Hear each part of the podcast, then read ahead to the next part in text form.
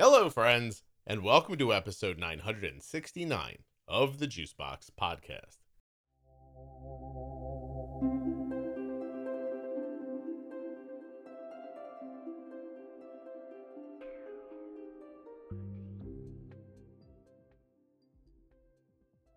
Today, I'll be speaking with Danielle. She's a nurse who hosts in her very own hospital.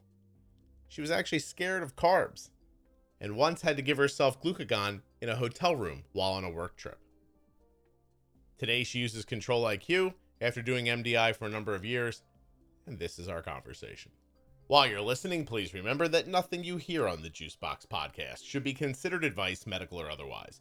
Always consult a physician before making any changes to your healthcare plan or becoming bold with insulin. Don't forget to support the sponsors. If you want a Dexcom, use my link. An Omnipod, my link. US Med, my link, etc. and so on. Gvoke HypoPen, use my link. Links in the show notes, links at juiceboxpodcast.com. When you click on those links, you are in fact supporting the show. You'll get a free year supply of vitamin D and five free travel packs when you get your first order of AG1 with my link. drinkag1.com forward slash juicebox.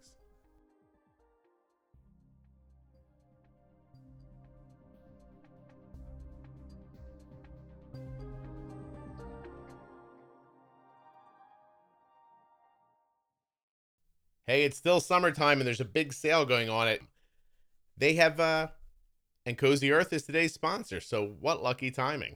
Use the offer code JUICEBOX at checkout when you're at cozyearth.com. When you use that offer code at checkout, you'll save 40% off of your entire order.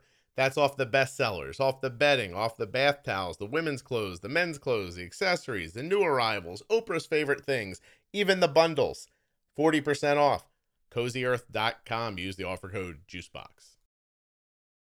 My name is Danielle, and I have type 1 diabetes, well, LADA. That's just kind of morphed into solely type 1, I guess you would say. Mm-hmm. And I got diagnosed at 29 while working as a nurse at the hospital. Okay. 29, you're a nurse. Lada. Still Lada? Yes. How, well, how old are you uh, so I, when I was originally diagnosed, I was diagnosed with type two, misdiagnosed. Mm-hmm. Then working at the hospital, I was rounding on patients with one of my endocrinologists, let him know, and he said, You're not type two. And I was like, No, I'm pretty sure I am. Just got diagnosed with it. And he's like, Who in your family has type two diabetes? And I had no family history. I was not obese. I had a healthy lifestyle. And he's like, You're not type two. And so he's like, Well, check check your blood sugar. I was only checking it like maybe once, twice a day at that time. Mm-hmm. And he had me check my blood sugar with one of the hospital meters, and it was in the 500s. I don't remember the exact number. And I was fasting. I had only had black coffee yet that day. And he was like, Absolutely not. You are not rounding on my patients. You need insulin right now. So he took me in the med room and pulled out insulin and gave it to me right there in the middle of the hospital, middle of my day. And then he pulled me from the floor. well, that, see, now I thought we weren't going to get any more unique diagnosis stories, but that one is very unique. Um, so yeah. he, he just he just assumed taking a brief history and seeing the blood sugar, he's like, this is not yeah. type, type two. Yeah. Wow. Yeah, absolutely. And I had worked with him for for some time and I think that he he knew enough about me to to just kind of go off of that gut instinct. And he injected me with 3 units right there and was like, "Sit down. I'm going to check on you in an hour." Did your blood sugar move very much? Cuz I refused. Oh wait, What's hold that? on. Hold on. You refused the insulin? No, I oh. took the insulin. He wanted me to go to the ER. I refused to be at the ER at my own hospital. And he knew I was pretty strong willed. So he let me sit in the nurse's station. you know, I don't, I've heard that statement from nurses so many times. I think I kind of understand it, but it's been spoken to me a dozen times. I won't go to the ER in my own hospital. What, what yeah. What, what's the vibe behind that? I think there is this, you know, mentality of a lot of nurses that like we're the caregivers. We don't need the care. We we help fix people.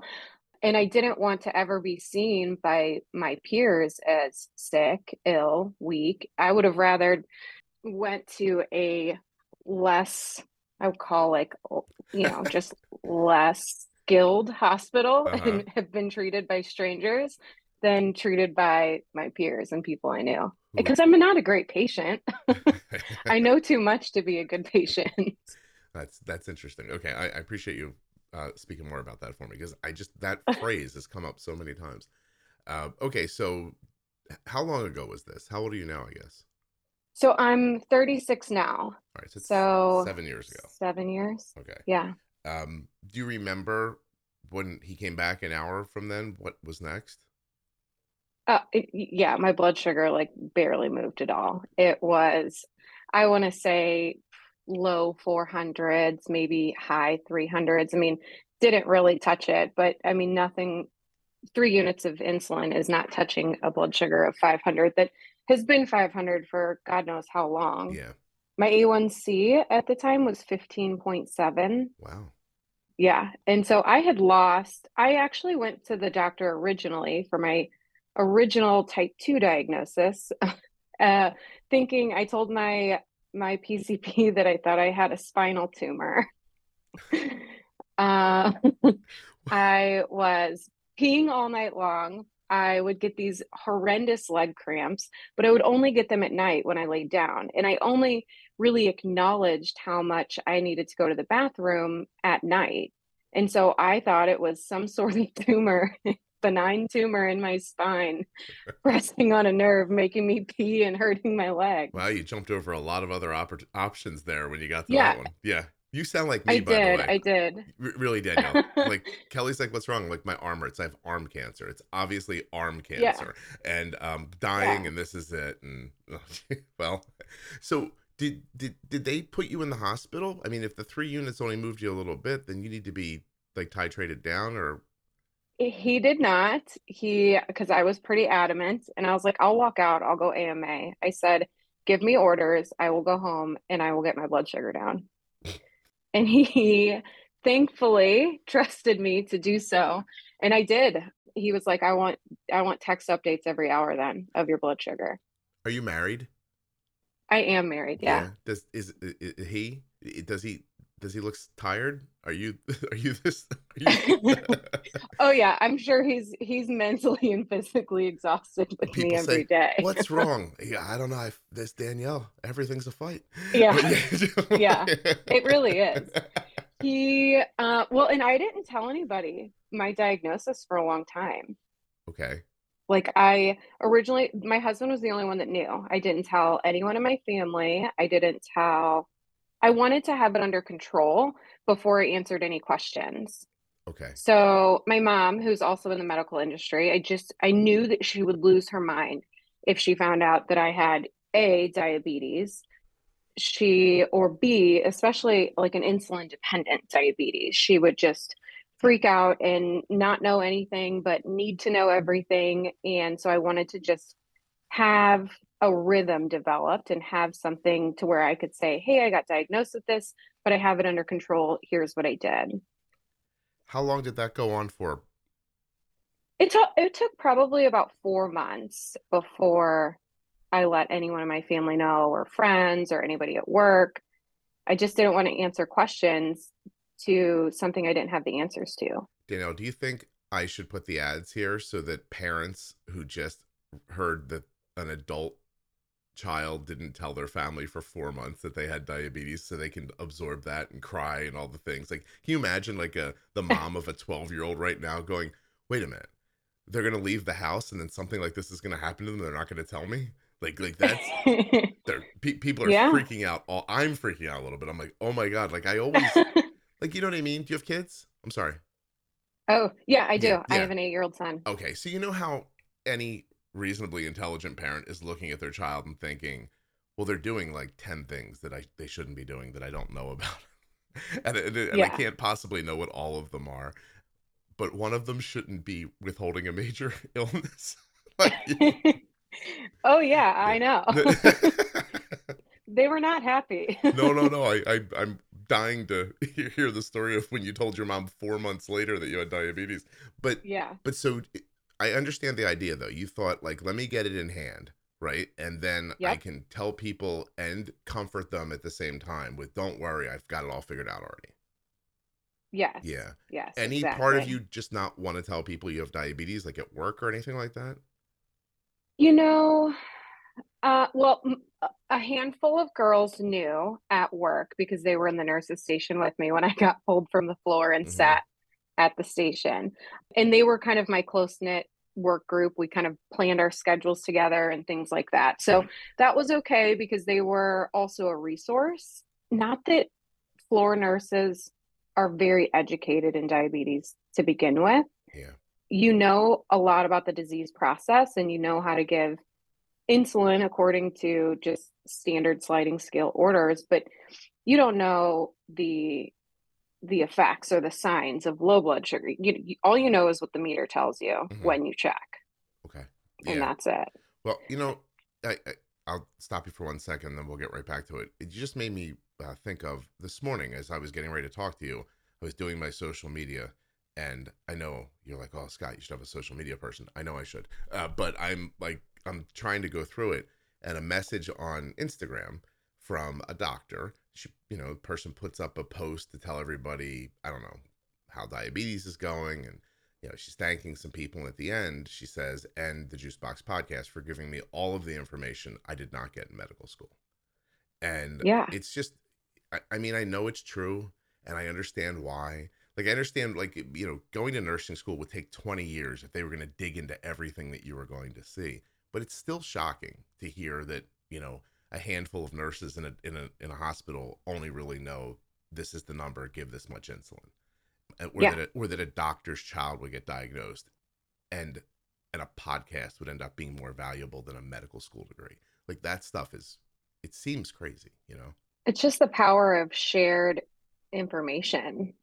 I mean, it, every it, I I truly believe that every diagnosis and every diabetic is so unique in I mean, we have a lot of common similarities, mm-hmm. but yet the whole diagnosis and the whole treatment and how you approach things, it's just it, it's unique to every individual, and it's yeah. really hard to get that sort of unique approach in any sort of hospital or, or care setting, even an office setting. Yeah, you would have no way of knowing this, but my my podcast is is slotted as a medicine podcast. Also on this is ridiculous. Nobody cares about this, but uh, Apple Podcast. there's Apple Podcasts Health, which is a kind of the parent category.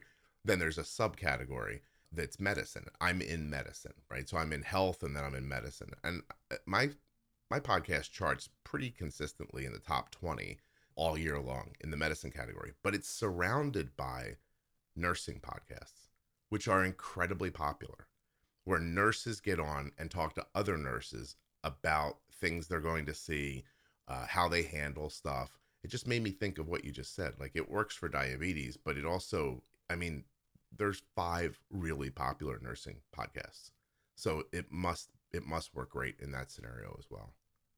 Anyway, yeah, yeah. absolutely. So anyway, I'm sorry. So you're a uh, so here you are. You're at home. Do you actually figure it out because you have LADA, right? So it's I do. So the very next day, so I essentially manage kind of every few hours checking, and I don't really come below 300. Mm-hmm. And I feel somewhat, I, I feel the low blood sugar effects in the 300s as well. So I knew just I mean, as long as I felt okay, I stayed really hydrated and I and I fasted. I, I wasn't eating because I had an appointment the next day with my endocrinologist. And that's where he gave me Levemir. And so I started on Levemir. I think I started at like 30 or 40 units a day. It was a pretty, pretty significant amount. Yeah. And just a, a, the blanket kind of sliding scale. If your blood sugar is this, take this much insulin. None of it was a, you know, carb ratio. We didn't talk about carb ratios or you know, correction factor, all it was was mealtime sliding scale insulin. Hmm. And and that's just seven yeah. years ago. Yeah, that's seven years ago. That's interesting. Uh, and and Yeah, was that was. that because I mean because that's a I don't like using terms like a lot, but that was more basal than I expected you to say. Like I'm looking at a Yeah. I'm looking at a picture of you, and if this is a reasonable representation of you, you're not a you're a slight person, right? Yeah, yeah. yeah, And I think part of it was, again, like some of his orders are based off of A1Cs and and those sorts of things. So the higher somebody's A1C was, the more Levemir or basal insulin that he would initially administer. Okay. And so I he wanted me to take some time off of work and just like focus on it. And he's like, if you're feeling really low, then, you know, eat and reduce your basal. If you are not coming down, then, you know, give yourself your your sliding scale. And so I did that for a few days and and it worked well. I would say I got myself into an average of 200s Mm-hmm. still feeling really low all of the time but i was happy that it wasn't i i felt out of the danger zone essentially Yeah. I did, felt out of just walking dka how long did you think you had type two? well so it, it had been about three or four months between my diagnosis of type 2 to lada but then prior to type my type 2 diagnosis i would say it was probably three another three to four months that i had a spinal tumor in my mind Right. So so over six months, your blood sugar's elevated. Yeah. And you're treating it by drinking coffee and nothing else. Is that kind of what you were doing back then? oh yeah i would drink a ton of coffee water and then but prior to well when i first got diagnosed with type 2 also i, I was given metformin Okay. So you were using metformin, which told that that would help yeah, which obviously wasn't It didn't. anything. Yeah. it, it didn't. So metformin doesn't work for type one diabetes. Amazing. Um, uh, by itself. By the way, some people do take right metformin. i help. do still take it i do still take it Does it help with um resistance? It does because I follow, well, and we can get into how I got to a keto diet. I feel like I started a keto diet before I knew what keto was or Mhm. it being a thing. I just quit eating carbs. But I it, it definitely helps because I have a higher fat intake. And so I think it helps curb some of that insulin resistance from that increased fat Yeah. uh, diet. Gotcha. Okay, so I, I mean, I have the luxury of having your what I'm going to call the most complete note anyone's ever sent me about being on the podcast. Um, but but I want to I want to start picking through everything. So this was not a comfortable time for you. The the sliding scale is happening. Are you scared most of the time, or like Um, what's the vibe at this point, at this point, I wasn't very scared because I didn't know. I mean, I knew very brittle diabetics, either from highs or lows or extreme insulin sensitivity from just working in the hospital or working in a long-term care setting. But I never really viewed myself as sensitive to insulin because I was injecting a lot of it and it wasn't doing much at the Mhm. time. A lot of that was probably diet as well. And again, just kind of the the blanket orders and the mismanagement when initially diagnosed. Yeah. But no, I, I was just really determined to like have 200s be my highs or even low 300s be my highs post meal and my goal was to get my my lows back to the 100s mm. somewhere in the 100s i just wanted to see one the 100s knowing that like i can't i knew that i can't rush this down. Like i wasn't going to feel good internally if i went from having a average blood sugar of 500s 400s 600s for months just back down to 80 to 120 Yeah, because it wasn't going to feel well Yeah, you were feeling low in the 200s at that point. oh yeah yeah What- yeah Can you talk a little bit about like? I, I feel like working in a hospital. Like I've talked to nurses, not just on the podcast, and they'll say that you know everyone I meet with diabetes, generally speaking, is not great at taking care of their diabetes. They're high all the time, or they're high and then low, and then that then Yeah. they use the word brittle because I don't know because it means unstable. Yeah. And and and then you get this feeling that that's what diabetes is. Like it, eh, almost like i have a friend who's a police officer and everyone that he encounters during his day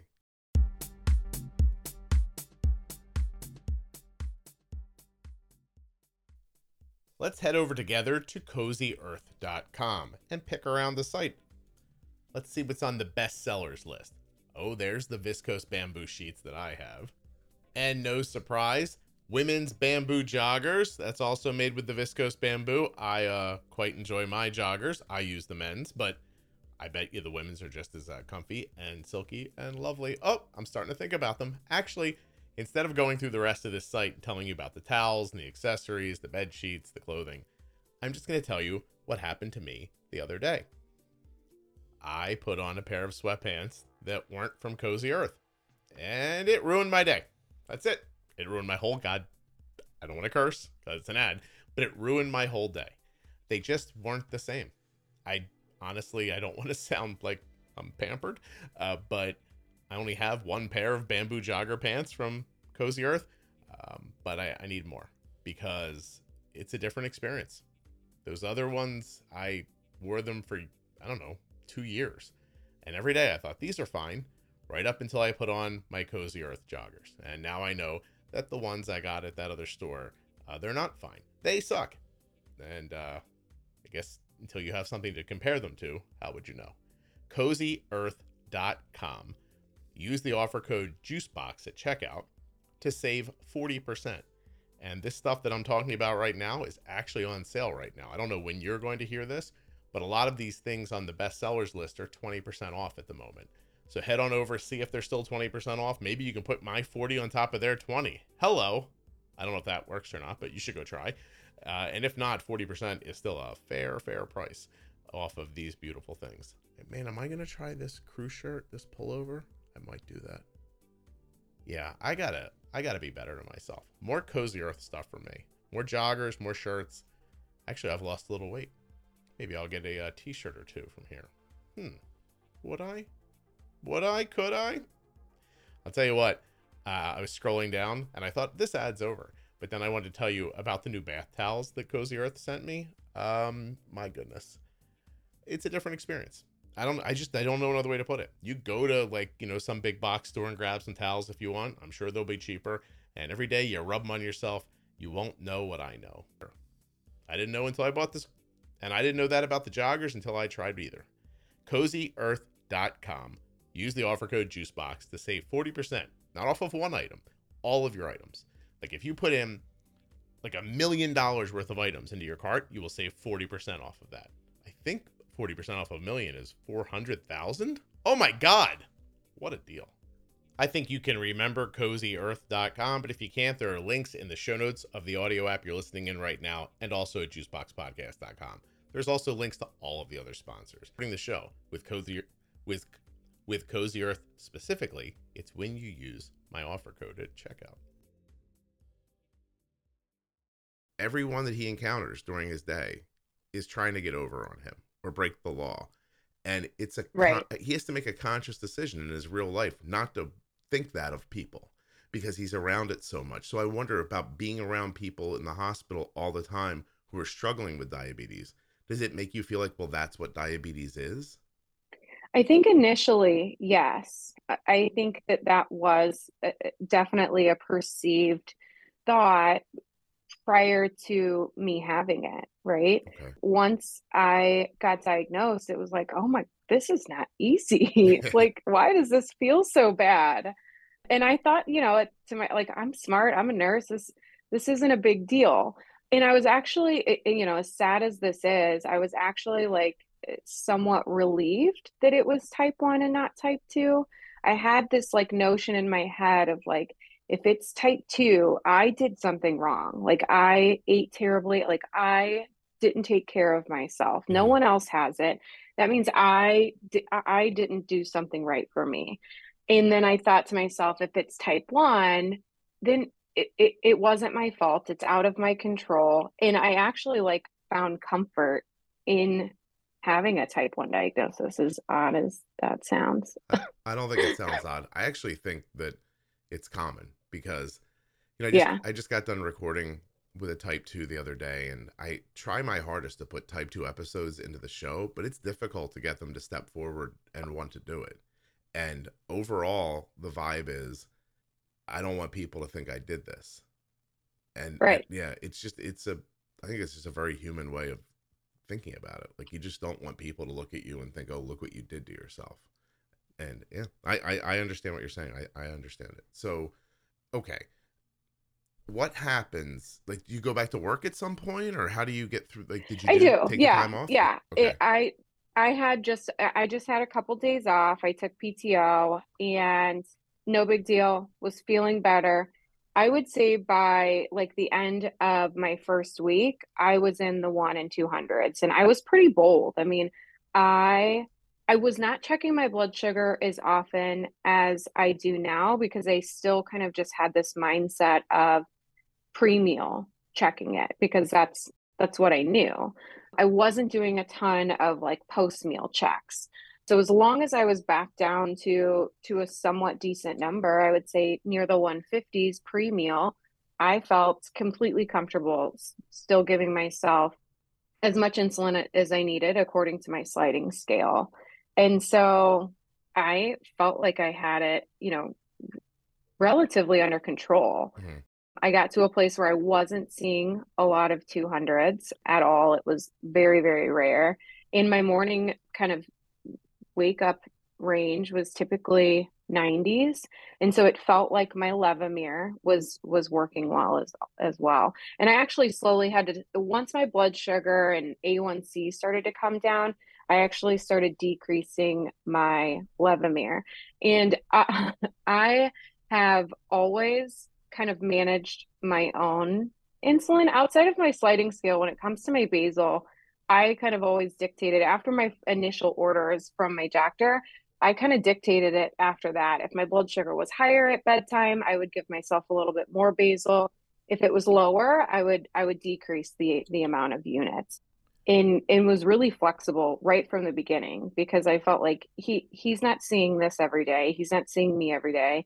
I will know when it's working and when it's not. That's a and that's a real benefit of your job because yeah. because so many people spend years not making what they consider like obvious like they see it right in front of them. They're like i use this much and then this happens. I bet you a little more or a little less would do this and then they don't have the nerve to make the leap because they don't want to override the doctor. But you were just like i'll i'll, I'll change that no problem. That that's uh, yeah. I think that there's probably a little love hate in that when it comes to to my physician's opinion but well yeah I was pretty not independent from you. the beginning. Yeah, they're not. Li- they're not. They're not living with you. They don't. They don't see exactly. it that way. You know. So. I mean, he knew what he was getting into when I walked out of the hospital that day. I would love to talk to him. I wish you. I, I, yeah, that'd be an interesting, just a ten minute conversation, because all of that was so different, honestly, but mm-hmm. but interesting. Okay, well, so in your note, you talk about some fear of insulin, but you didn't start with yes. It. You didn't start with the fear. No. You are you there now? Are you like seven years later? Do you have problem with it now, or was it a thing that you went through? It, yeah, so it's definitely a thing I went through. So probably a year after diagnosis, I switched jobs and became um, started working for a dermatology company and was traveling with that dermatology company. And so it was my very first travel assignment, actually. And I got on site, got to my hotel room, had picked up my dinner, and my blood sugar was high. And I think it was just kind of from the stress and and increased anxiety of traveling all day and things like that. And so I was in the 300s, looked at my sliding scale, gave myself my insulin, and sat down to eat and there wasn't much of a you know doctors don't often talk about pre-bolus or how soon before you eat or, or how soon you should give insulin before you eat. And so i just give myself my insulin sit down and start eating. And i'm watching tv not as hungry as i anticipated so i don't finish it but i don't think anything of it. And then blindly kind of unknowingly and i don't feel it at this point, but I get an alert on my phone from my Dexcom that says I'm dropping and I've got two arrows pointing down. And I was like, huh, that's strange. I was like, my food will catch up. All I had was a salad, like a Greek salad. It wasn't anything substantial to to catch it by any means. And then it gets to the point to where it's dropping and it's not stopping. And I look again and it's 34 with two arrows pointing down. And I was like, this can't be good. Wait, you well, went you went uh, from mind three... you, excuse me. Yeah, I'm sorry. I'm sorry. You went from, went from 300 to, to yes, 300s to my it just said low on my oh, yeah. meter, but my last one had two arrows pointing down. My meter said 34. My meter doesn't have arrows. Gotcha. So I checked my blood sugar. Mind you, I didn't check my blood sugar before I sat down to eat. I just went off of my Dexcom also. But I checked my blood sugar. It's 34 and I like instantly get to this like sometimes you don't I feel like you don't know your blood sugar's low until your blood sugar tells you you're low. Like you, it takes your body a minute to catch up sometimes. Okay. And so I instantly feel the the effects of a 34 that's dropping. And I know I am in my hotel room. I'm alone. No one knows what room I'm in. I haven't even talked to my husband since I I mean I literally had just checked in, sat down and ate and I have no choice at this point. Like I know that glucose tabs are not going to do enough. Mm-hmm. So I get my glucagon out, somehow manage with like this violent shaking of hands, either from the, a mixture of anxiety and just the low itself, shaking, draw up the glucagon and inject it in my arm. And then I wait and hope that I don't pass out in a hotel room by myself. Were you capable of thinking I should call 911 or did that not pop into your head? You know, so I didn't. And I actually called. So one of the other girls that I met at this new company I had started had diabetes and she's had type 1 diabetes since she was a child and she was kind of my like resource and my lifeline. Yeah. So my first thing I thought to do was to call her. And so I called her and she said, "Okay, what hotel are you at? What room are you in?" And so she knew to get that information right away. I did not. So I got that information to her and she just stayed on the phone with me and she's like my very first words to her when we got on the phone was at what point should you not give yourself your glucagon or at what point should you give yourself your glucagon? And she's like oh well you don't ever give it to yourself. It's it's only you know in case you pass out or, or and i was like well i just gave it. And she's like wait what? Why? And i was like well and i told her the story and she's like yeah yeah that's that's a good choice. Yeah uh, there's i mean there's a lot of opportunities for you to give it to yourself. I think the way you described yeah. it was perfect actually yeah. So how low did you get? So, did you lose consciousness? I did not. I did not. Um, I don't know. So she, I knew that I did not want to check it again for 20 to 30 minutes unless I started feeling worse than what I was feeling. I knew that it was going to take some time. And I knew that just me personally, that sometimes the panic is worse than the number or worse than waiting. So I knew that if I checked it, it, it very well could have gone lower than 34. Mm-hmm. But I knew if I checked it, I was going to continue to overreact or get myself so worked up into an anxiety attack that I'm going to, my heart rate's going to go through the roof and that it's just going to be worse for me. So I just stayed on the phone with her and waited and waited. And it was probably the longest 20 to 30 minutes of my life. Did you ever talk to her about it afterwards? Not really. No, no I mean, we, we, I am also her lifeline. I mean, we will go six, eight months without talking. And I know if my phone rings and it's her, she's, she lives alone with her young son. And I know that, that now is when she needs me and I'll answer. And she's like, Hey, I'm in the 40s. This is what I'm doing you know i just want to like i don't want to put this on my 10 year old son to yeah. have to call 911 here's you know and i have her address and so we're just kind of each other's lifelines and when i first was diagnosed she was definitely like my little bucket of knowledge i would just pick her brain over tons and tons of things but then very quickly i learned what's working for her and what she sees as successful management is not what I want and it's not what works for me. Mm-hmm. And so, yeah. I was just wondering if kind of, like you were coherent or like it what, you know, if your if your recollection of those 20 minutes is the same as what was really happening. That as was hers? Yeah, that was what I was interested yeah. In, but okay. Yeah, I don't know. After after I checked, you know, in that 20 30 minute window, I was in the 50s. I remember that. And I said, okay, I, I'm I'm gonna be okay. And I felt good enough because you know, when you're that low, like it's hard to eat or it's hard to like, you know, and I didn't have I had glucose tablets, but I didn't have any gel. I didn't have and I had like chips. And so I knew I'm gonna go and get a like a full sugar soda. So I went and got a soda out of the vending machine and I called my endocrinologist. He called me back and he was like, Well, what's your blood sugar now? By the time I talked to him, it was like an hour later, maybe an hour and a half later. And I was only one like 160s. I don't think I ever, I never hit above 165 that entire night. Wow. And that was that the old school um red box you had to, did you have to mix it yourself? Yep. Oh geez. Oh yeah. Yeah. I bet yeah, that I was did. a bit of an adventure. it was. It that. was. Yeah. I stabbed myself in the finger like multiple times just from the shakes alone. Danielle, I uh, gotta give you props. You stuck that that big needle in your butt. Is that what you did? It, nope, no, no, I stuck it right in my like shoulder, like my arm. Really? Like, wow. yeah. Jeez. And I was like, here we go. Woo! mm-hmm. Jesus. Hard to go to sleep after that? Were you nervous? Yes. So thankfully, my endocrine, you know, I worked a long time with my endocrinologist when we worked at the hospital. He stayed my, I've also since made him my PCP. I told him, like, hey, if I get the flu, you can get me some medication. Like, I have diabetes. That's, that's what I need to see. So he's all my doctors now.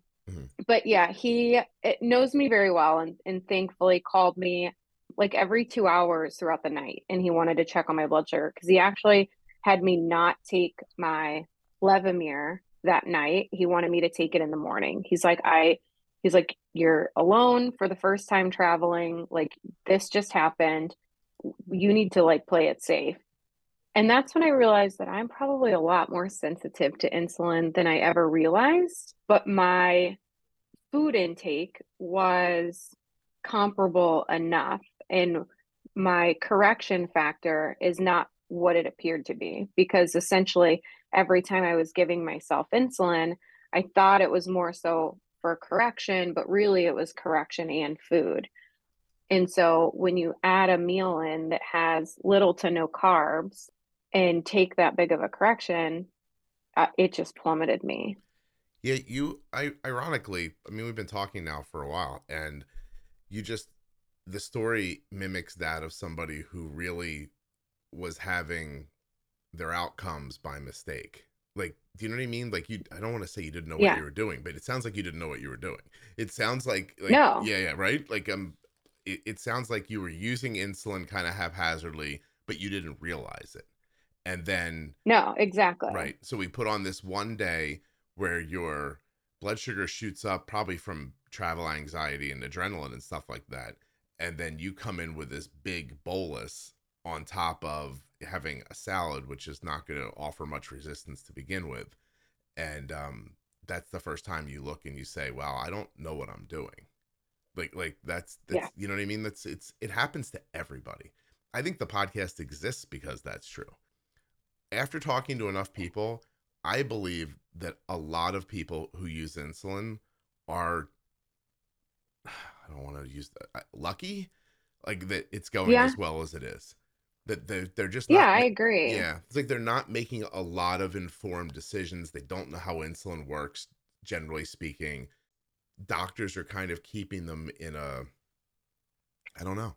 They just you know they're like here do this do that. Yeah you're higher than you want to be but at least you're not injecting yourself with glucagon in a in a hotel room and then that just becomes the norm and if you're lucky you get through and but for most people they end up with stories like yours once or twice a year you know? Yeah. Yeah. So what did you do after that? Because i don't imagine you just sat around and you were like i guess this is my life yeah no so the very next day I took a mentality of I'm allergic to carbs.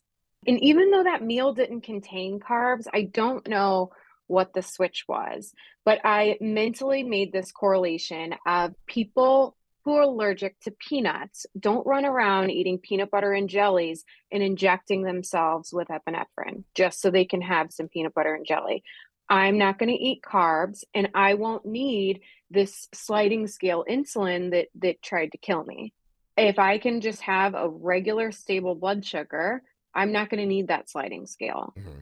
And that was my thinking. My endocrinologist ha- shared a few few words with me that it was wrong. that was not the correct thinking. that I'm not allergic to carbs. but he, he, didn't change my mind. Yeah, I understand your Carl. I understand the the line you drew. I mean, I, I also I had this one 24 hour experience that was valuable to me in the podcast, uh, which is I was at the dentist one day and I was peeing a lot. Like I, I had to like, he was doing work on me and in the middle of a procedure, I'm like, I gotta go to the bathroom. And so I got up and went. And at the very end of the procedure, I went again. And then the nurse grabbed the dentist and said, You know, he peed before he came in here, before we started. And so the guy pulls me aside and goes, Hey, I think you have type 2 diabetes. And I was like, Well, I definitely know that I don't. But, you know, what do you, you know, why are you saying? It turns out I was really iron deficient. Like my body was falling apart, basically. But not, yeah. the, not the point. The point is, I went home and I had to call a doctor and make an appointment. So I called the doctor. I told them, you know, what had happened. I'm lucky to live in a place where I, you know, I wasn't gonna have to wait forever to get an appointment. And I had an appointment 48 hours later to get a, a physical. But for 48 hours, I couldn't bring myself to eat. Like I was just frozen. It really yeah. was. I, I I couldn't eat.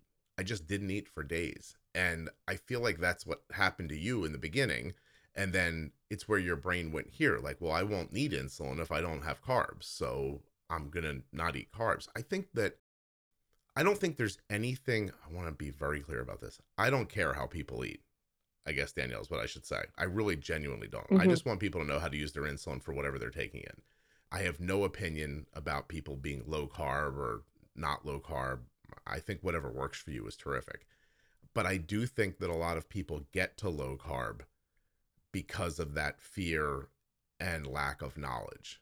Like, you know what I mean? Like, I'm not saying you should be eating a thousand carbs a day or anything like that, but you know, yesterday Arden's home from college and she's, you know, in the afternoon, she says, uh, I- would love a cheeseburger. I was like, okay. So she's like, I haven't had one in like three months. And uh, we took her out for a cheeseburger. She got some fries. She had a milkshake. And, you know, Arden's A1C is still very respectable. Uh, so how many carbs is that? I don't, I mean, hundreds probably. You, you know what I mean? Like it's a lot. Yeah. And I know how to bolus for that. And I'm not saying you should eat a cheeseburger and french fries. I'm saying that people should know how to use their insulin, but moreover, that I think your pathway, I mean, it, it mimicked what happened to me, right? Like I was immediately like, oh my God, well, what I should do is not eat carbs ever again if I have diabetes. Be, and not, yeah. and, and I wasn't using insulin at the time. It just was like, well, I shouldn't do that. I, I completely understand it. How long have you been doing it like that? I mean, because you switched to basically keto, right? Yep, yep. So I have I'm still keto mm-hmm. to this day. And now I like don't there is no I think initially it was really nice because I had lost I mean, I didn't even realize that doing something low carb would cause you to lose weight. And I had already lost some weight from just undiagnosed and untreated diabetes. Yeah. But then once I got my insulin and started insulin and I started, you know, using the nutrients that I was putting in my body, I gained weight back. But yeah, once I started low carb, I probably lost about 20 pounds and I was like thrilled. I was like, "Oh my gosh, I, who why did nobody tell me this?" I think people have, have probably there's probably lots of things out there that say it, but I enjoy pizza. So I didn't stop eating carbs until then. But yeah, I I still am am low carb. I don't know. I would say I like don't have a desire to eat otherwise. Mm-hmm. I just find oh, but I don't I don't I'm not like a I'm not making like crazy almond flour things or I literally just eat meat and vegetables for the most part, and that's it. Danielle just found a nice way to say, I'm not those people you see online. Yeah, I'm not. I'm not. I don't have a cookbook. I'm not making fat bombs or any. Uh, that's that's too difficult. I need easy things, and I like vegetables a lot, You and didn't start I your like own meat. you didn't start your own Facebook page where you're putting pictures up of your low carb meals. You didn't do any of that. Yeah, it's Oh. no, no, no. It's literally just bacon in the microwave most of the time. Microwave bacon. yeah, it's in the baconator. It's a g- great, great invention. Hold on a second. I'm coughing now. I blame the COVID. Um, Yeah.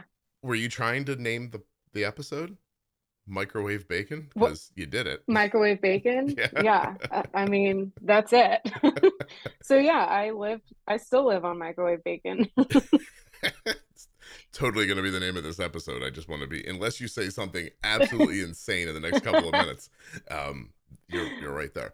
And and so when that happens, do you have to dial back your your basal? I imagine, Yes. and all of your yes dramatically so i got to a place to where i you know initially was in like the 30 40s i was taking um every day 30 to 40 units and i got to the place where i was taking i would say 14 to 20 units Wow, well, that's about that's basal a that day. sounds reasonable. So, I mean, that that's excellent. Do you pump or MDI or what do you do? so i did i started a pump in march of this year Oh, okay, recently. Yeah. Um, Are you using an algorithm, Control IQ, or. Your I have Control IQ, which has been amazing because I would say, it, you know, doing low carb and doing all of those things worked for an incredibly long amount of time and until it didn't. Mhm. Then in like October of last year, it just stopped working. Like I needed, I now needed fast acting insulin for protein. I Hmm. now needed fast acting insulin to just look at vegetables. Like it was something I was completely uh, not used to, but yet still knew that I had a decent fear of fast acting insulin because I, I mean, I hadn't taken a unit of insulin and probably of fast acting insulin in years. I mean, my blood sugar just didn't go high until it did. it's the LADA combined with the the keto Yeah. kind of eating, and that Yeah, you didn't yeah. need a ton of help. Your body was helping, and now suddenly that part's over. I guess. Yeah. Yeah. So I had like my C peptide rechecked and he was like, Yeah, you your pancreas, it's just kind of absent at this point. You could go without. And Maybe you killed So it with I the started- manowaves, Danielle. Yeah, maybe, right? Maybe you had a crappy should. microwave and you've been standing in front of it for six years. It zapped my pancreas. it's amazing, isn't it, that that LADA can take six years to to do that Yeah. and longer. It's amazing, Yeah. you know. It it really is. So when you started using more insulin, did that trigger bad feelings? It did. It did. And he knew. So he said, well, let's switch to from just your standard shots to the InPen. He's like, that way you can give yourself half unit increments and you can start small. Because I told him, you know, otherwise give me a vial of insulin instead of these pens and I'll draw it up myself or dilute it, draw, do whatever I need to do to take less insulin. Mhm. I did not want to start with, but it's strange though. I didn't want to start with whole units of insulin with my blood sugar in the hundreds. But when my blood sugar back up in October was running in the 250s, I would get, I called him in, in the evening and I'm like, I don't know what to do. He's like, take two units of insulin. I'm like, I can't take two units of insulin. I, I could die. And he's like, just take two units of insulin. You like five years ago in a hotel room. You, right? Yeah, exactly. Yeah. And so I would take it, and I mean, it would move my blood sugar 20 points. Mhm. But it, it seems for me that anything over 200s, I am just sticky. Like it takes a lot of insulin, oh, what I would consider a lot of insulin to move my blood sugar in the 200s. However, in the 150s, I am super sensitive Rock to insulin. there. Yeah.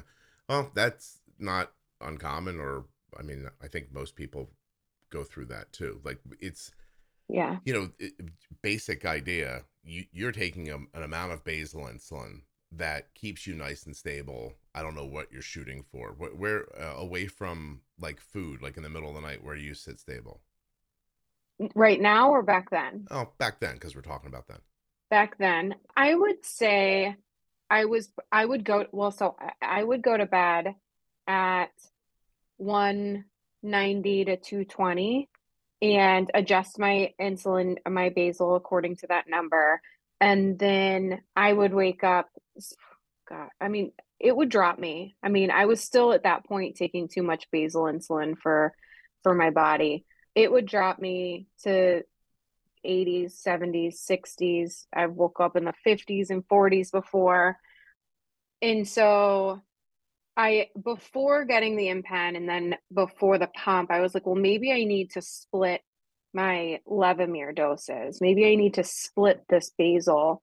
And my doctor, that's and I was not, I did not want to pump for a long time.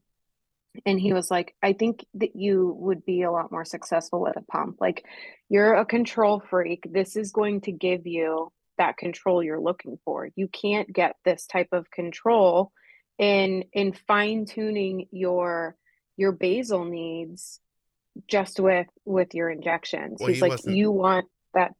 I'm sorry, I didn't mean to cut you off. I apologize.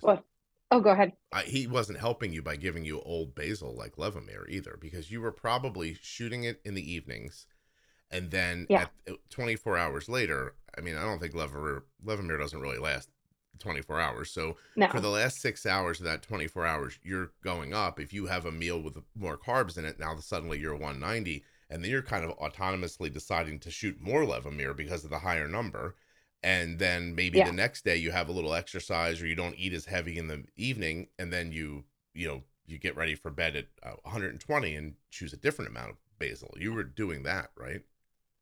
That, yes, that's what was. Yes? I was. Yeah, uh, I mean, if you had a like a new I mean, like Tresiba as an example. Like if you had a modern uh, basal, you might not have run into those problems at all. And not, well, not for nothing. To be fair, he yeah. tried. He tried to give me Tresiba. Danielle, what? what why, why, are you I, so difficult?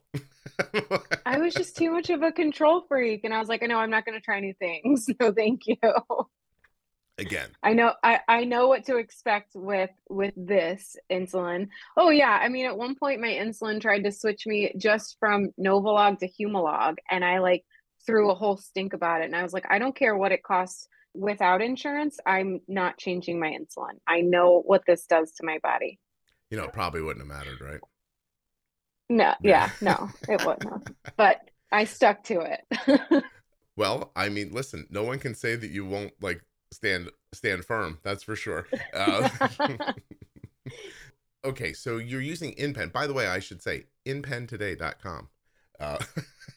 Uh, unless they're not advertisers in 2023 when yours will come on, and then in that case, please don't go to that link. But if they're still advertising, but if they're still advertising, go get yourself an InPen Exactly. Great, great, device, like right, like it's it's yeah. giving you a ton of functionality that you know it's kind of a mid middle ground. Like you get some functionality from a pump, on this app and that and you stayed with that for a long time it sounds like so yep i started the InPen in november of last year and i i actually used it until march of this year and the InPen between november and december the amount of insight and like insulin on board that it would show me and those half units gave me like so much excitement and kind of drove the hope for a pump and so I had already met my deductible at the end of last year. So I told my doctor, I said, order me a pump.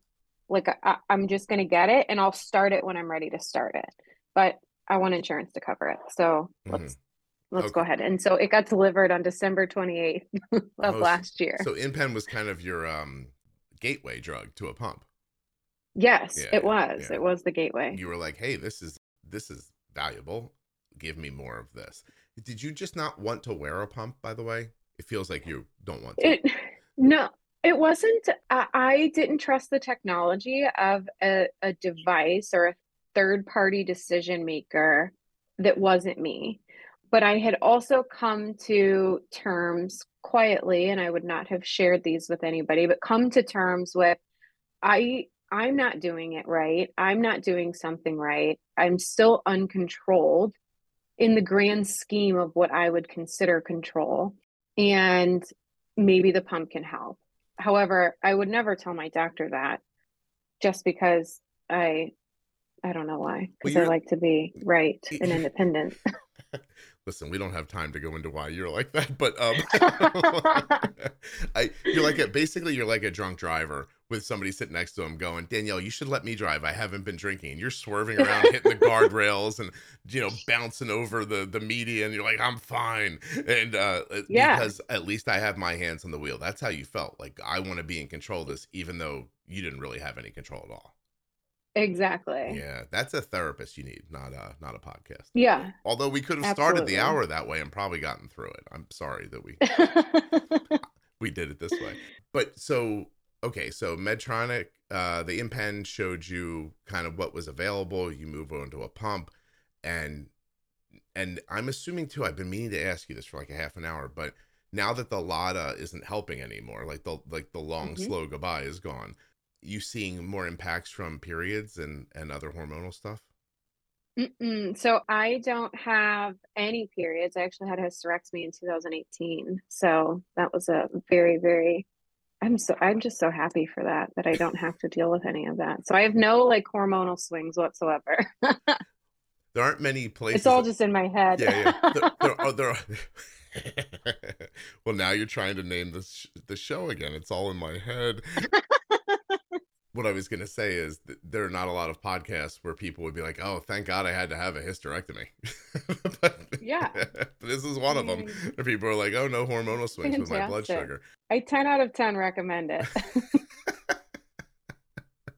Jesus. I just I didn't think anybody'd ever say that either. So you're you're you're checking you're checking a lot of boxes today yeah. for things that have never been said on the podcast before. Okay, so you don't have any hormonal swings. The the keto eating is taking down your overall insulin use, which is exactly what you would expect. Are you? Hmm.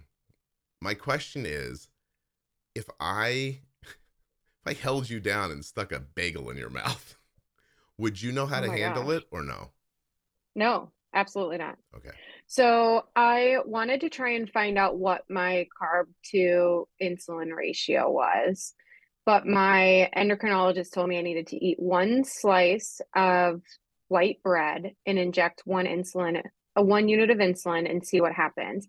And I was like, mm, that's not going to happen. Like, I, I don't foresee any time in the future I'm going to eat one slice of white bread. I need something. I, I have to find out my because I, I, don't eat simple carbs like that mm-hmm. and I have no interest in it. Now, if one day my my mentality on food or my view of food changes, then maybe yes, I should look to to find out those things. But for me, I really wanted to know like how I wanted to find out more on how the vegetables and the protein or something that's really complex affects me like that's the carb ratio or the protein ratio. That's the ratio i'm looking to find. And my endocrinologist was like you're listen you've been doing your own thing this whole time. You're gonna have to figure it out because i don't know how to help you figure it out. Does uh do your does your husband come to these appointments with you he used to. Yeah. Uh, he stopped. he stopped. He couldn't take the staring between him and the doctor while the doctor was looking at him, going, "Are you okay?" And he's like, "No, I'm fine." Yeah. yeah. Do you need help? Blink if you feel unsafe. What's your insulin to carb ratio right now? I don't have. I don't. It, it's it's programmed programmed in my pump as one to ten. I do think that I'm super sensitive to carbs, so I think in because of not eating carbs for so long. So essentially, if I get like a low blood sugar and I'm in the 60s, again, I don't ever drop fast anymore mm. because I don't have that much insulin on board and I'm not eating something to to ask for it or I just I, I am not super active. I mean, I'm pretty lazy, honestly.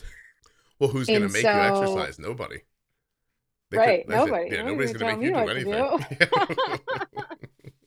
but but I so I drift down. So if I'm drifting down and I'm I start to get to the the 60s and and I know that you know I need a little bump, I only have like a half of a glucose tab. mm. and I'll come back up to the the 80s, 90s. So I honestly have no idea what my true insulin to carb ratio is. Yeah, so you basically you eat a meal and there's an amount of insulin you know, or do you just let the control IQ handle it when it tries to rise? What do you do?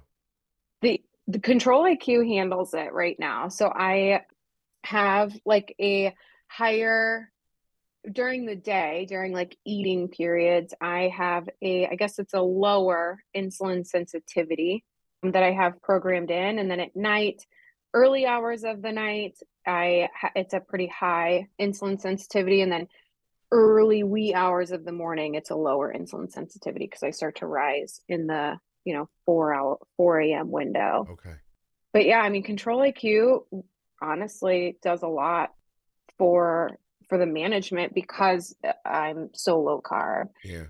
How, how low, by the I way? I occasionally will have to. Rec- What's that? How low? How many do you have a day? How, oh, of carbs? Yeah. I mean, it's probably under 20. Under 20. Okay. Are you always in ketosis from the low carb? I don't know. I don't. I, the only time I've ever looked for ketones is if I've had a a really sticky high. But I, again, like it wasn't. It, I didn't ever seek a keto or like a state of ketosis. I just yeah, sought just... after no fast acting. Right. Well, I mean, first of all, I applaud you for figuring something out for yourself. I think that's really amazing. That shows a lot of stick to itiveness just to find a way through it. Was it difficult to cut carbs out of your life at first? Yeah, I would say the first the first 2 weeks were difficult, but yet they were also really easy because I was driven by fear. Yeah, you were you were just happy not to be scared.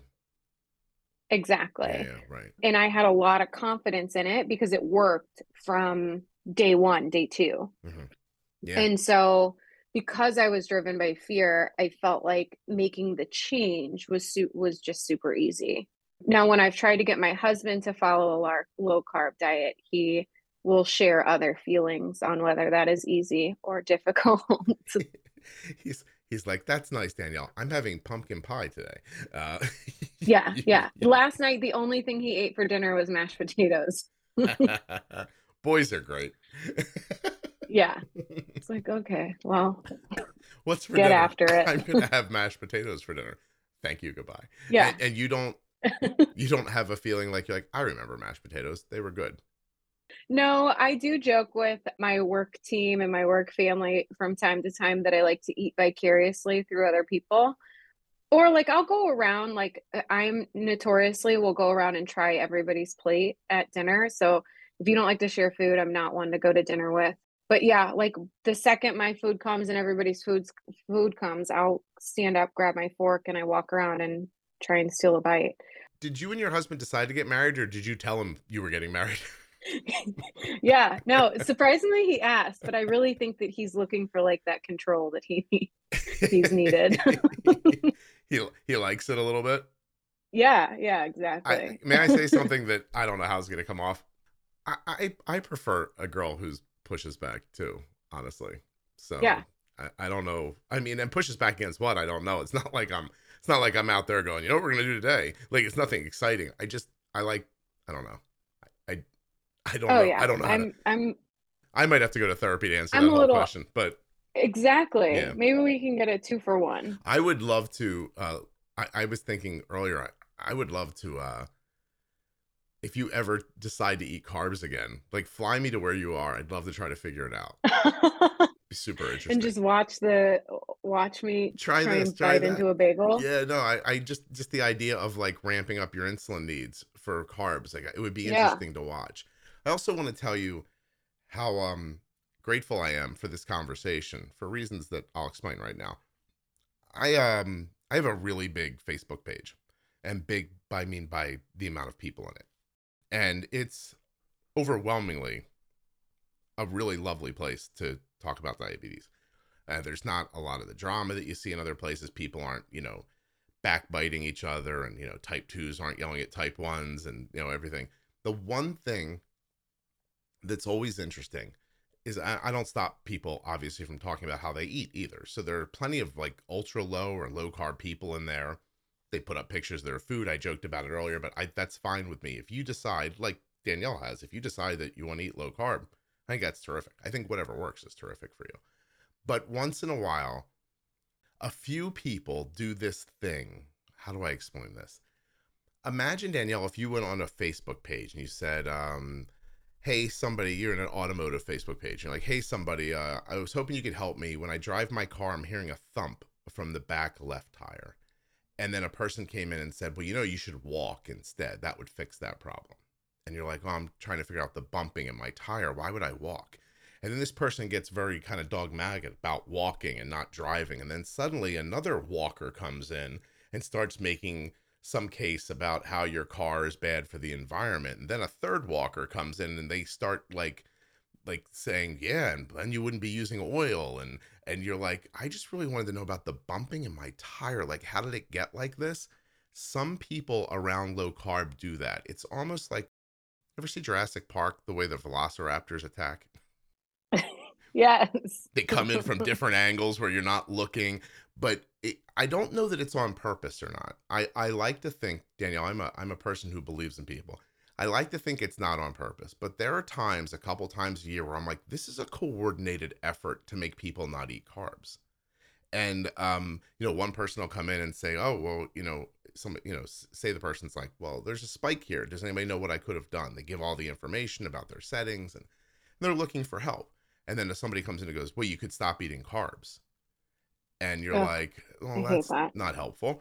And then a second person comes in and goes, I don't eat carbs and I love it. It's so happy. And I can't wait. This whole conversation is making me want bacon and eggs. And I'm like, uh, okay. Like they try to like happy up the no carb, which by the way, I don't think there's anything wrong with. It's just, it, it's like they're, and then a third person comes in and then a fourth. And I'm like, you, you're the velociraptors that always come and, and, and do this. Like, like, would just come in and say, Hey, I don't have any advice for you about this but I eat low carb and I know this wouldn't happen to me. Maybe you could substitute something low carb in this situation. Uh, or lower carb, or you know, lower on the glycemic index. Like, there's a lot of ways to be really helpful, but instead it turns into like this what feels like coordinated pushing. And it's oh yeah, absolutely. You know what I mean? And I've never seen anybody put up. And by the way, there's plenty of low carb posts.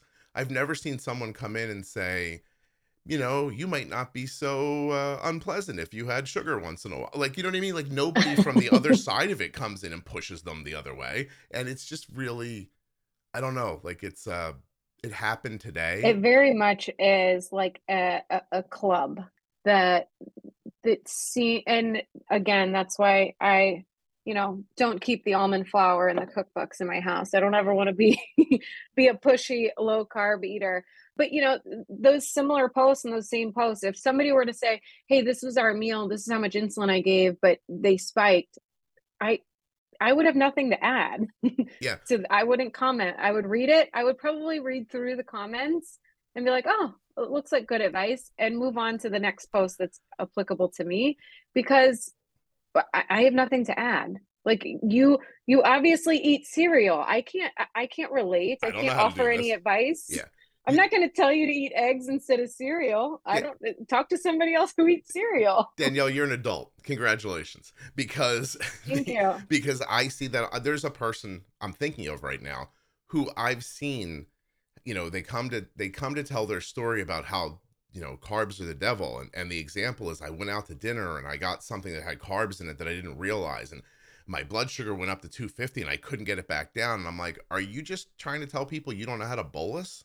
Like like because that's yeah. what this feels like to me. You don't like you can't manage carbs which is fine like you know you can't either and you don't have any practice with it which is fine but it's used as an example of why you shouldn't eat carbs like no one should eat carbs. Look what happened to me when i had a drink with some carbs in it. And and i i sit back and i watch it and i think you know people aren't seeing that the way you think like I know that they think they're saying, "See, carbs are bad. Stop eating carbs." But I think what people see is, I don't know what I'm doing, and and I think they're making their a counter argument when they think they're making an argument. And there's nothing wrong with like the way you got to low carb is is honest. You know what I mean? And and a lot of people are going to make it that way. And I'm I guess what I'm saying is is that if if people didn't try to trick you into being low carb or push you gently into being low carb, you might just come about it on your own. Like if that person just came in and said, Hey, I don't know how to answer you on this. I'm very low carb. But in this situation, if your kid had a lower carb thing, maybe the spike wouldn't happen and just left. I think that would be more valuable towards getting somebody to look into a low carb lifestyle than it is to do that. The, the only thing I can uh, compare it to, and the one problem you'll have if you manage a big Facebook group, is there are people who try to sell you things. So uh, I'm going to use a t shirt as an example. A person who really doesn't belong in the group comes in and they'll put up a picture and be like, oh my God, I got this t shirt for my type one. It's amazing. And um, I just wanted to show it to all of you. As soon as this happens, one of two things is happening. Either somebody got a t shirt they wanted to show people, or they're going to start a conversation that eventually leads to somebody saying, Oh my God, do you have a link for that? Because they're trying to use the people in the Facebook as fish in a barrel to sell these t shirts. And by the way, sometimes there's not even a t shirt, they're just stealing money from people. So I'm aware of how that works. Someone comes in, posts a picture of the t shirt, then another account goes, Oh, it's so cute. Where can I get that? and then the first person comes in and goes oh let me just give you the link and it's all it acts like it's all very normal but it's a coordinated effort to show you the shirt and make sure you know how to buy it that's what the low carb thing reminds me of like it's a coordinated effort to try to move you in a direction and i just think that it's it's disingenuous like just come in and say yeah. you know what i mean just be like hey uh, and also who the hell wants that advice there's a bump in the back left tire of my car. Like, wh- what are you telling me I should look into hitchhiking for? Like, like it's just I don't know. It pisses me off, and it's I have to deal yeah. with it. When I get done with you today, it's the next thing I have to do. Waste my time explaining to adults how to be adults, and I don't care if well, they talk about their low carb. They can talk about all they freaking want. I I don't give a shit, honestly. So anyway, I'm sorry. I don't know. No, obviously I have been upset about that for the last I've, hour. well, and I've met other people who are low carb, and it's almost like this like weird cult like vibe. I've met other people who are low carb and who are insanely strict about how much protein they take in, how much fat they take in, and they are like strict keto um, and even outside of the the diabetes realm oh yeah. people the low carb community they're just i mean honestly they're crazy. It, so you... again i wouldn't i'm a fear eater. I'm uh, we, that's what we'll call it. I'm not a low carb eater. I just you just I really don't want to be involved carbs. in carbs well it, i just don't want to get messed up with carbs. Well, i don't even mean to like it doesn't even matter. Like forget low carb. It's it's just a pervasive it's a way of thinking that every time I see it in the world, no matter where I see it, I rub up against and I go, I don't understand why this is the tactic you took. Like, for instance, during COVID, you could have turned on any podcast that was uh, manned by a person with a six pack and no body fat. And they would have told you, like, oh, you don't want COVID to bother you, then just be in shape like me. And I'm like, well, okay. okay. I mean, COVID's here now. I guess I could get my body fat down to point five in a week before I go out. Like, how would I do that? You, you know what I mean? Like, it's it's these overly simplistic answers to things. Like, just do this thing, which is fairly. I mean, you know, like bodybuilding is an example. That that's a big undertaking. It's a lot of effort. It's maybe doesn't fit into everyone's life. And when you're 25 years old and you don't have a great job, so you can be in the gym for five hours a day, it's easy to stand up with your shirt off and go, "Look at me." Look at how great I look. You should look like this. I'm like, yeah, I don't know how the hell I'm going to do that. You, you, know what I mean? Like, I'm sure if I quit my job and told yeah. my kids they were on their own and sold this house, I guess I could, you, you know, but, and then it just, it, it's just, it's a team mentality. Like, I'm on team bodybuilding, I'm on team low carb, and there's no, we're not allowed to talk about it otherwise. I try really hard to foster a place where people can talk about how they eat like I want to I want to be clear. There are people who will hear this and know that I'm talking about them and I, and I don't and I don't I love them in the group. I love yeah. that they share their low carb lifestyle. It I've seen it help a lot of people who are interested in it. It's not a perspective that I can personally share, so I'm thrilled that they're in there. I I like them there. Just stop doing the velociraptor thing. Like if you're listening, if you don't know you're doing it, it comes off really smarmy. And if you do know you're doing it, yeah. shame on you. That's my message, I guess took me 20 minutes to get like to if it. you don't know that we're talking about you then we're talking about you well, i think that yeah i i just think that i don't i don't know that they're doing it on purpose like there are people who help me with the Facebook group who are like, this is completely on purpose. And I'm like, I always want to just think the best of people. But I mean, I don't know. There's a way to share what you do without manipulating people. And and that I don't that that I'm not okay with. The manipulation part is the part that I have a problem with. Anyway, I'm gonna go have to say that online and get yelled at. Yeah.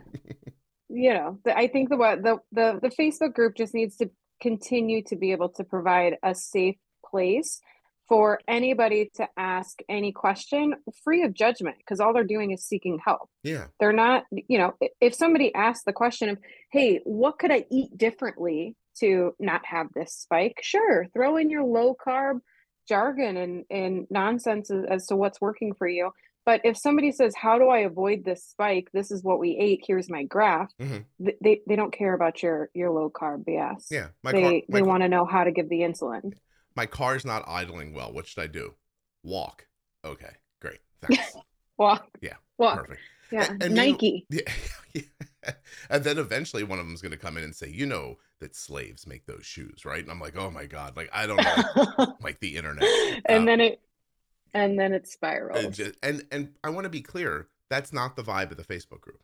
This happens every no, once no, in a, it, it happens every once in a while and every once in a while, I have to get involved and I have to be like, look, you can't do that. Like, don't tell this person, how, that's not what I'm saying. I'm like, mm, read it. That is what you're saying. And I, I, I'm telling I kind right- of want to play like devil's advocate and see a low carb post and like sneak in the comments and be like, well, you should really eat cereal. Yeah. I'm low carb. Yeah, for it. You should say something like, "Oh my god, I can see your abs. You should have cereal." Yeah. Yeah. Because because by the way, that's a really good point, right? Like I know it sounds silly, but everyone thinks their yeah. way is the right way. And for every person who thinks that, there's a person on the opposite side who thinks you're wrong. So, you know, you might be standing there as lean as could be, you know, with all these muscles popping out everywhere. And there might be another person looking at you going, I don't think that looks good. Now, I don't care what people think, but you have to understand that there are other opinions on all sides of ideas. And, and for some reason, I've never seen a person who eats carbs tell a person who doesn't eat carbs that they're wrong. But I have seen people who don't eat carbs tell people who do eat carbs that they're wrong. And I and I have philosophized in the past that it might be stemmed in really what your episode was about today in fear. Like they maybe just got into a really bad situation, they couldn't find their way out of it, and they decided the only way I can handle this is the way you did, which there's nothing wrong with.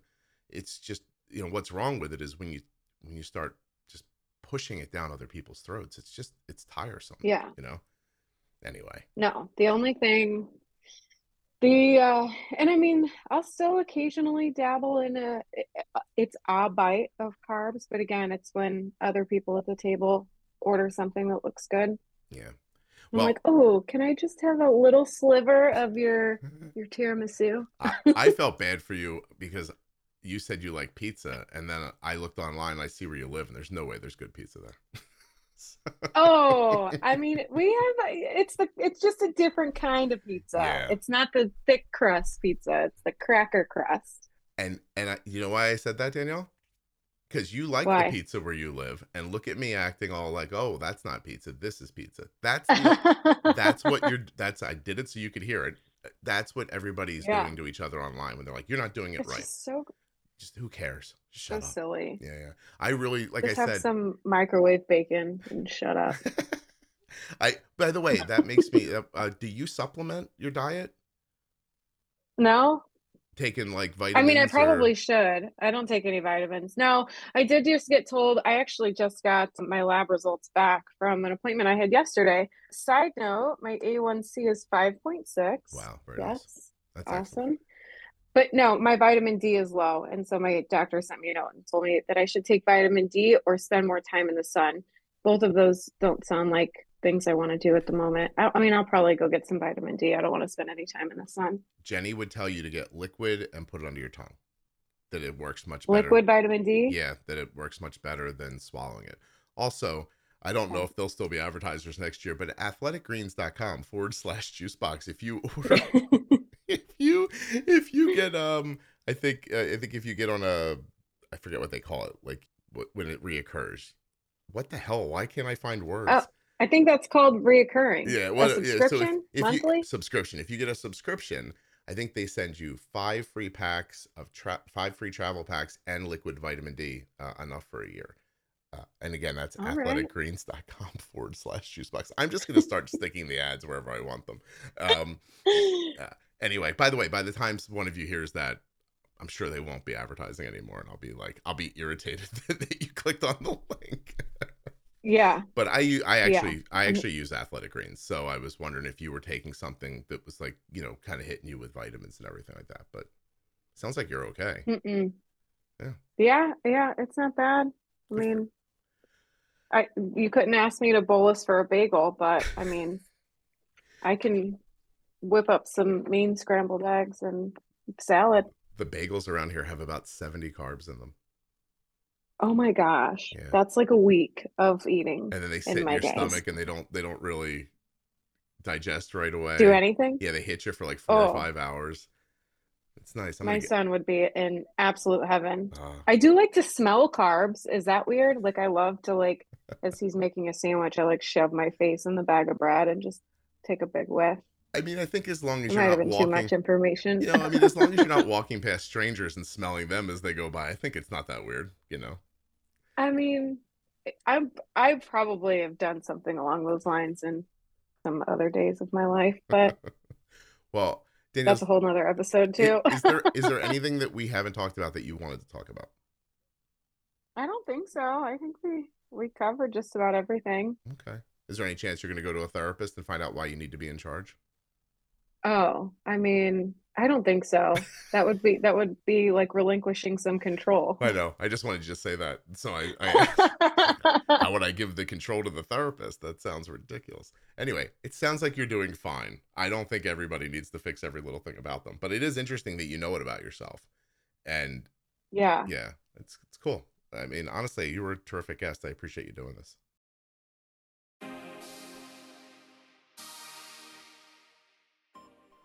A huge thank you to Danielle for coming on the show and sharing her story with us.